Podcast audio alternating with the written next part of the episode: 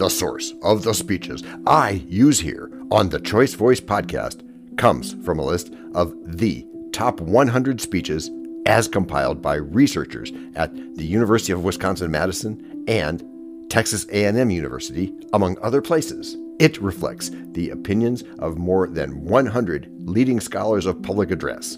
My choice of speeches should not be construed to reflect or promote any point of view. They are simply considered great speeches.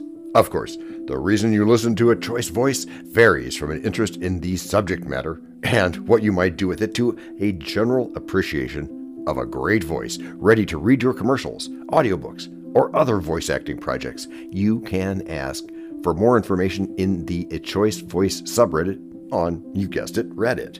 And that, of course, is linked in the show notes. And now, Mr. Frederick Douglass. Today's reading is An Appeal to Congress for Impartial Suffrage, a speech in the 1800s by the well known Frederick Douglass. A very limited statement of the argument for impartial suffrage, for including the Negro in the body politic, would require more space than can be reasonably asked here. It is supported by reasons as broad as the nature of man and as numerous as the wants of society. Man is the only government making animal in the world. His right to a participation in the production and operation of government is an inference from his nature, as direct and self evident as is his right to acquire property or education.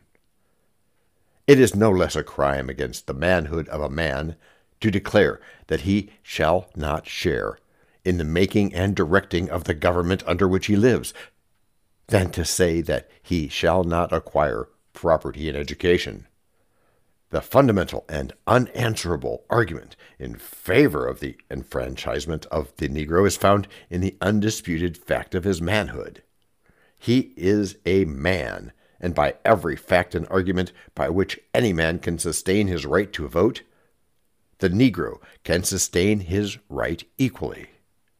It is plain that if the right belongs to any, it belongs to all. The doctrine that some men have no rights that others are bound to respect is a doctrine which we must banish as we have banished slavery, from which it emanated. If black men have no rights in the eyes of white men, of course the whites can have none in the eyes of the blacks. The result is a war of races and the annihilation of all proper human relations. But suffrage for the Negro, while easily sustained upon abstract principles, demands consideration upon what are recognized as the urgent necessities of the case.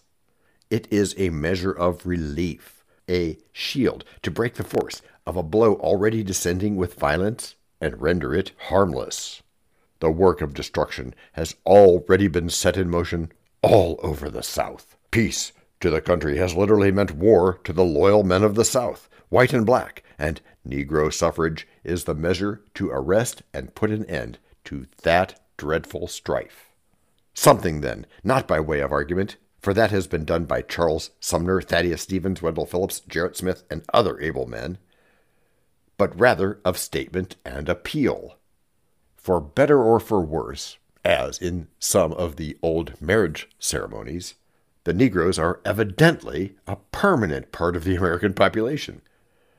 They are too numerous and useful to be colonized, and too enduring and self perpetuating to disappear by natural causes. Here they are, four millions of them, and for weal or for woe, here they must remain.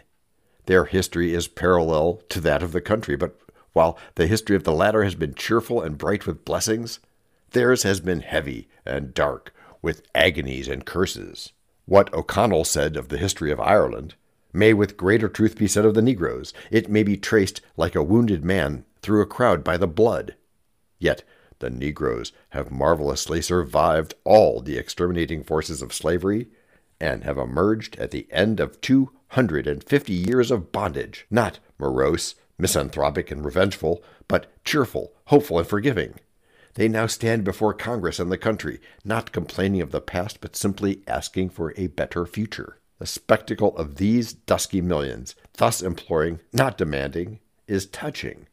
And if American statesmen could be moved by a simple appeal to the nobler elements of human nature, if they had not fallen, seemingly, into the incurable habit of weighing and measuring every proposition of reform by some standard of profit and loss, doing wrong from choice and right only from necessity or some urgent demand of human selfishness, it would be enough to plead for the Negroes on the score of past services and sufferings. But no such appeal shall be relied on here. Hardships, services, sufferings, and sacrifices are all waived.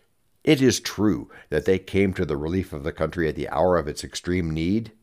It is true that in many of the rebellious states, they were almost the only reliable friends the nation had throughout the whole tremendous war. It is true that, notwithstanding their alleged ignorance, they were wiser than their masters and knew enough to be loyal, while those masters only knew enough to be rebels and traitors. It is true that they fought side by side in the loyal cause with our gallant and patriotic white soldiers, and that, but for their help, divided as the loyal states were, the rebels might have succeeded in breaking up the Union thereby entailing border wars and troubles of unknown duration and incalculable calamity.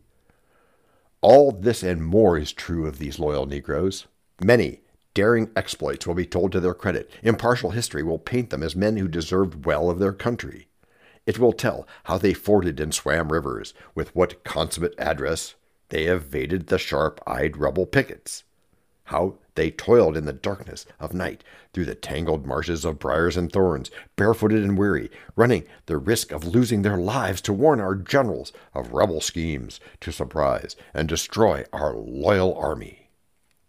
It will tell how these poor people, whose rights we still despised, behaved to our wounded soldiers when found cold, hungry, and bleeding on the deserted battlefield, how they assisted our escaping prisoners from Andersonville Belle Isle, Castle Thunder, and elsewhere, sharing with them their wretched crusts and otherwise affording them aid and comfort.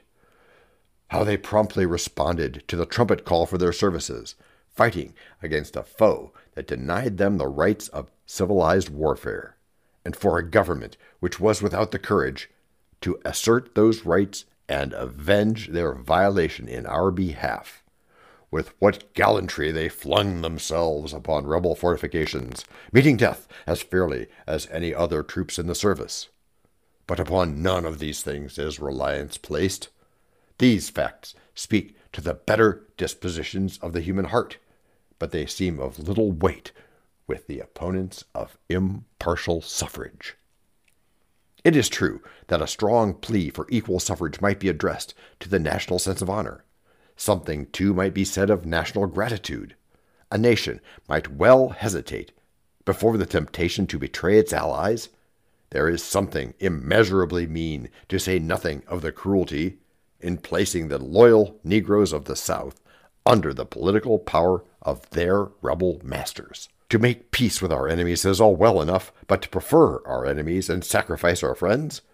To exalt our enemies and cast down our friends, to clothe our enemies who sought the destruction of the government with all political power and leave our friends powerless in their hands is an act which need not be characterized here. We asked the Negroes to espouse our cause, to be our friends, to fight for us, and against their masters.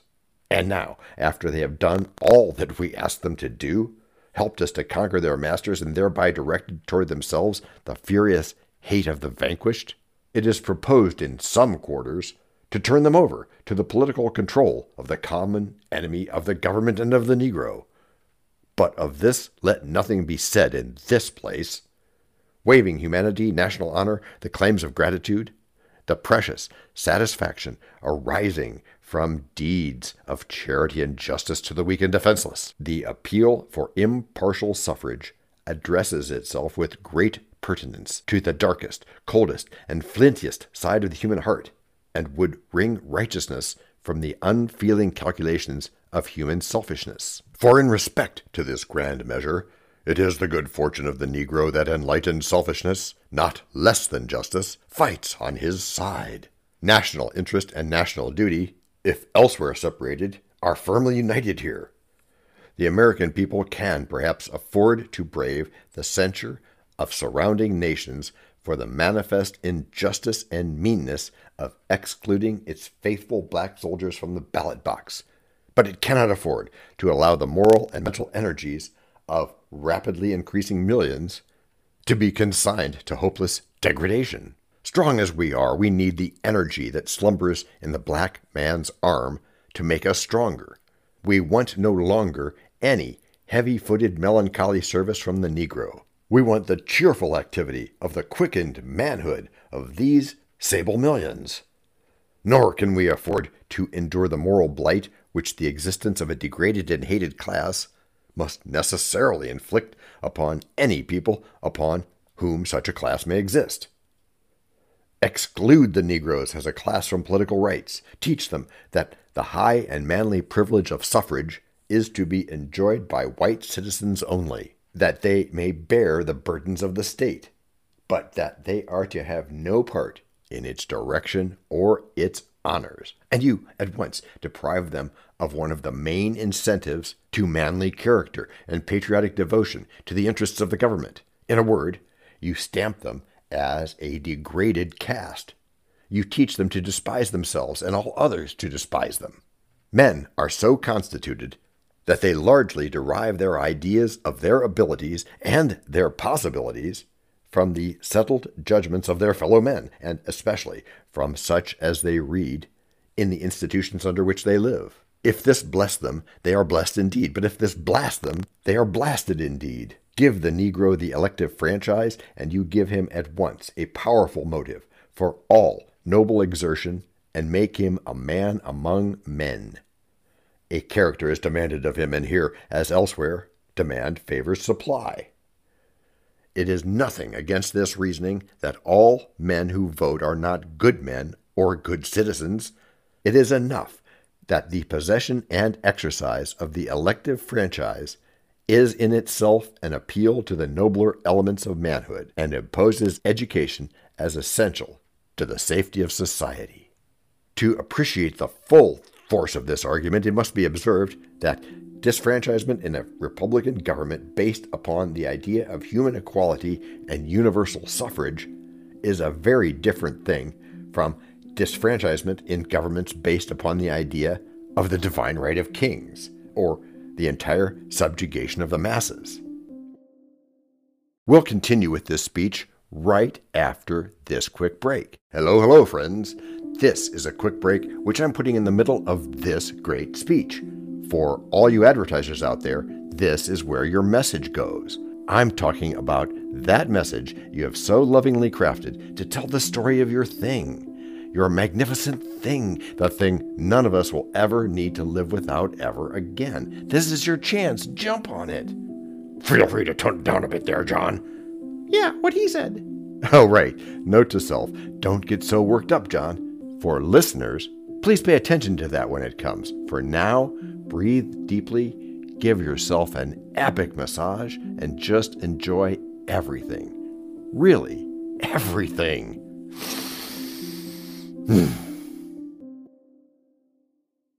now back to where we left off.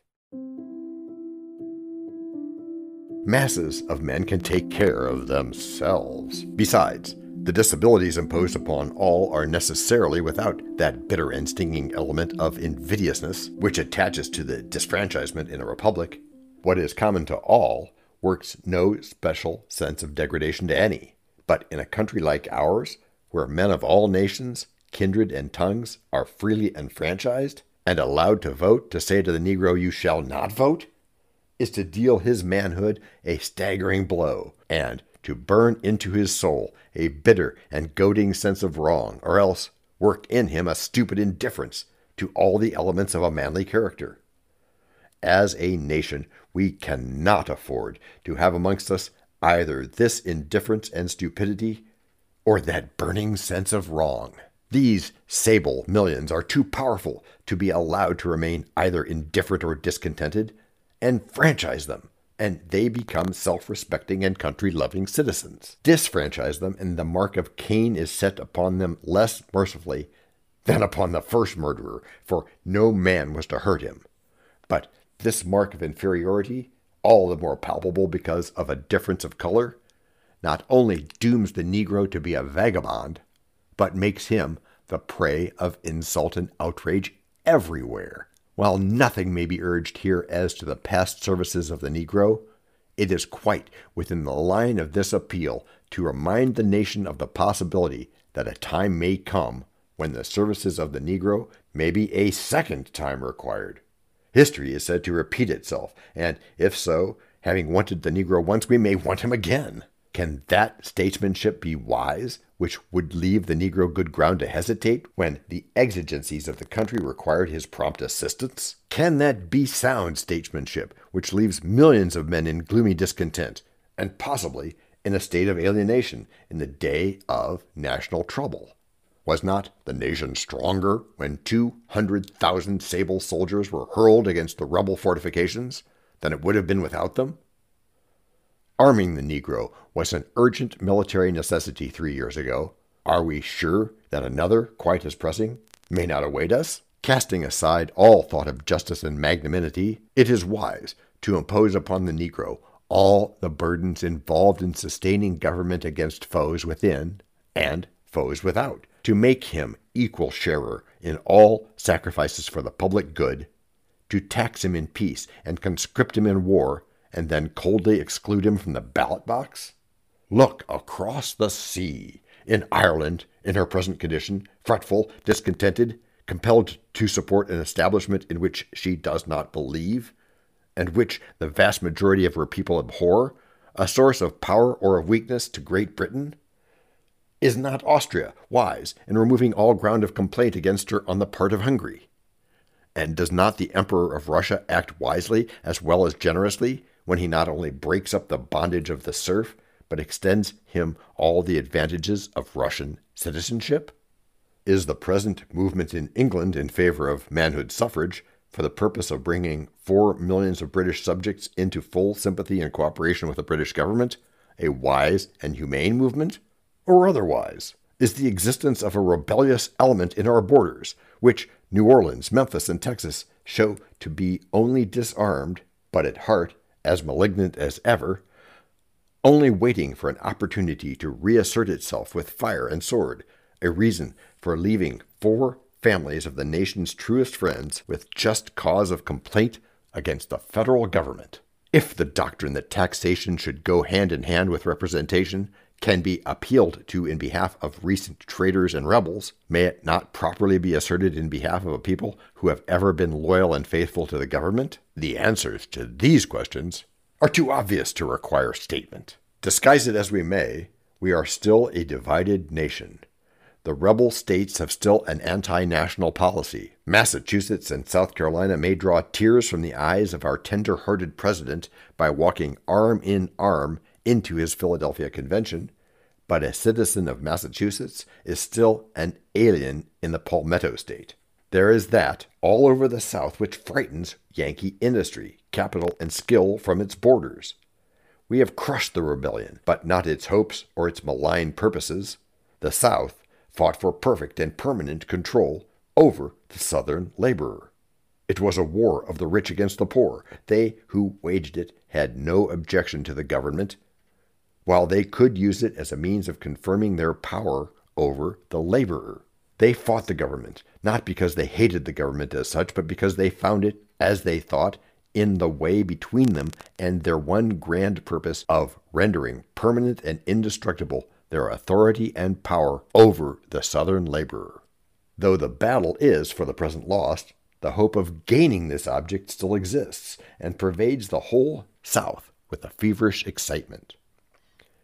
We have thus far only gained a union without unity, marriage without love, victory without peace. The hope of gaining by politics what they lost by the sword is the secret of all this Southern unrest. And that hope must be extinguished before national ideas and objects can take full possession of the Southern mind.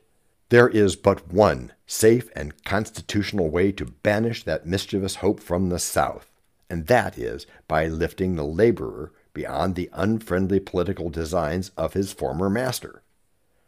give the Negro the elective franchise, and you at once destroy the purely sectional policy and wheel the Southern states into line with national interests and national objects. The last and shrewdest turn of Southern politics is a recognition of the necessity of getting into Congress immediately and at any price. The South will comply with any conditions but suffrage for the Negro. It will swallow all the unconstitutional test oaths, repeal all the ordinances of secession, repudiate the rebel debt, promise to pay the debt incurred in conquering its people, pass all the constitutional amendments, if only it can have the Negro left under its political control. The proposition is as modest as that made on the mountain. All these things I will give unto thee, if thou wilt fall down and worship me. But why are the Southerners so willing to make these sacrifices? The answer plainly is they see in this policy the only hope of saving something of their old sectional peculiarities and power. Once firmly seated in Congress, their alliance with Northern Democrats reestablished, their states restored to their former position inside the Union, they can easily find means of keeping the federal government entirely too busy with other important matters to pay much attention to the local affairs of the southern states. Under the potent shield of state rights, the game would be in their own hands.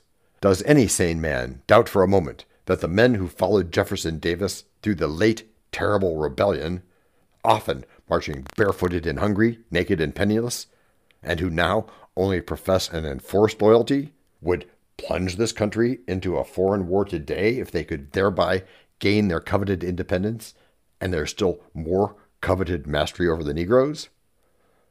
Plainly enough, the peace not less than the prosperity of this country is involved in the great measure of impartial suffrage.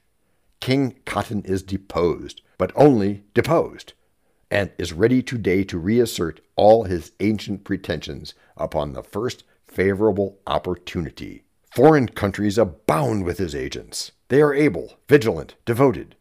The young men of the South burn with a desire to regain what they call the lost cause. The women are noisily malignant towards the federal government. In fact, all the elements of treason and rebellion are there under the thinnest disguise which necessity can impose. What, then, is the work before Congress? It is to save the people of the South from themselves and the nation from detriment on their account. Congress must supplant the evident sectional tendencies of the South by national dispositions and tendencies.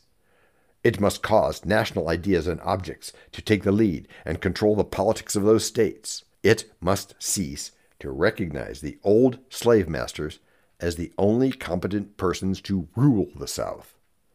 In a word, it must enfranchise the Negro and, by means of the loyal Negroes and the loyal white men of the South, build up a national party there, and in time bridge the chasm between North and South so that our country may have a common liberty and a common civilization. The new wine must be put into new bottles. The lamb may not be trusted with the wolf. Loyalty is hardly safe with traitors. Statesmen of America, beware what you do. The plowshare of rebellion has gone through the land, beam deep. The soil is in readiness, and the seed time has come. Nations, not less than individuals, reap as they sow. The dreadful calamities of the past few years came not by accident nor unbidden from the ground. You shudder today at the harvest of blood sown in the springtime of the Republic by your patriot fathers.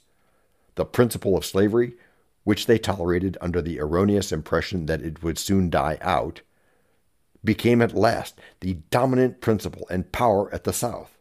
It early mastered the Constitution, became superior to the Union, and enthroned itself above the law. Freedom of speech and of the press it slowly but successfully banished from the South, dictated its own code of honor and manners to the nation, brandished the bludgeon and the bowie knife under congressional debate, sapped the foundations of loyalty, dried up the springs of patriotism, blotted out the testimonies of the fathers against oppression, padlocked the pulpit, expelled liberty from its literature, invented nonsensical theories about master races and slave races of men, and, in due season, produced a rebellion, fierce, foul, and bloody. This evil principle, again, seeks admission into our body politic. It comes now in shape of a denial of political rights to 4 million loyal colored people. The South does not now ask for slavery, it only asks for a large, degraded caste, which shall have no political rights. This ends the case. Statesmen, beware what you do. The destiny of unborn and unnumbered generations is in your hands. Will you repeat the mistake of your fathers, who sinned ignorantly, or will you profit by the blood bought wisdom all around you and forever expel every vestige of the old abomination from our national borders? As you members of the 39th Congress decide, will a nation be peaceful, united, and happy, or troubled, divided, and miserable? Thanks for that read today, John. Next week, we hear a speech made by Mohandas Gandhi which was a bit less popular than might be thought. Join us. This podcast and our other podcast are productions of Little Red Hen Industries. The supporting cast who helps me bake the bread includes Techno King, John C. Brandy, Alter Ego, Doubting Thomas, Fact Checker, A Small Brown Beef Animal, Seriously, Tiny, Facts are important but are also easy. Social manager, Abraham Lincoln. Media expert, Augustus Caesar. Psychologist, William James. Sound designer, Adobe's Creative Suite. Spanish consultant, Cameron J.K. Brandy.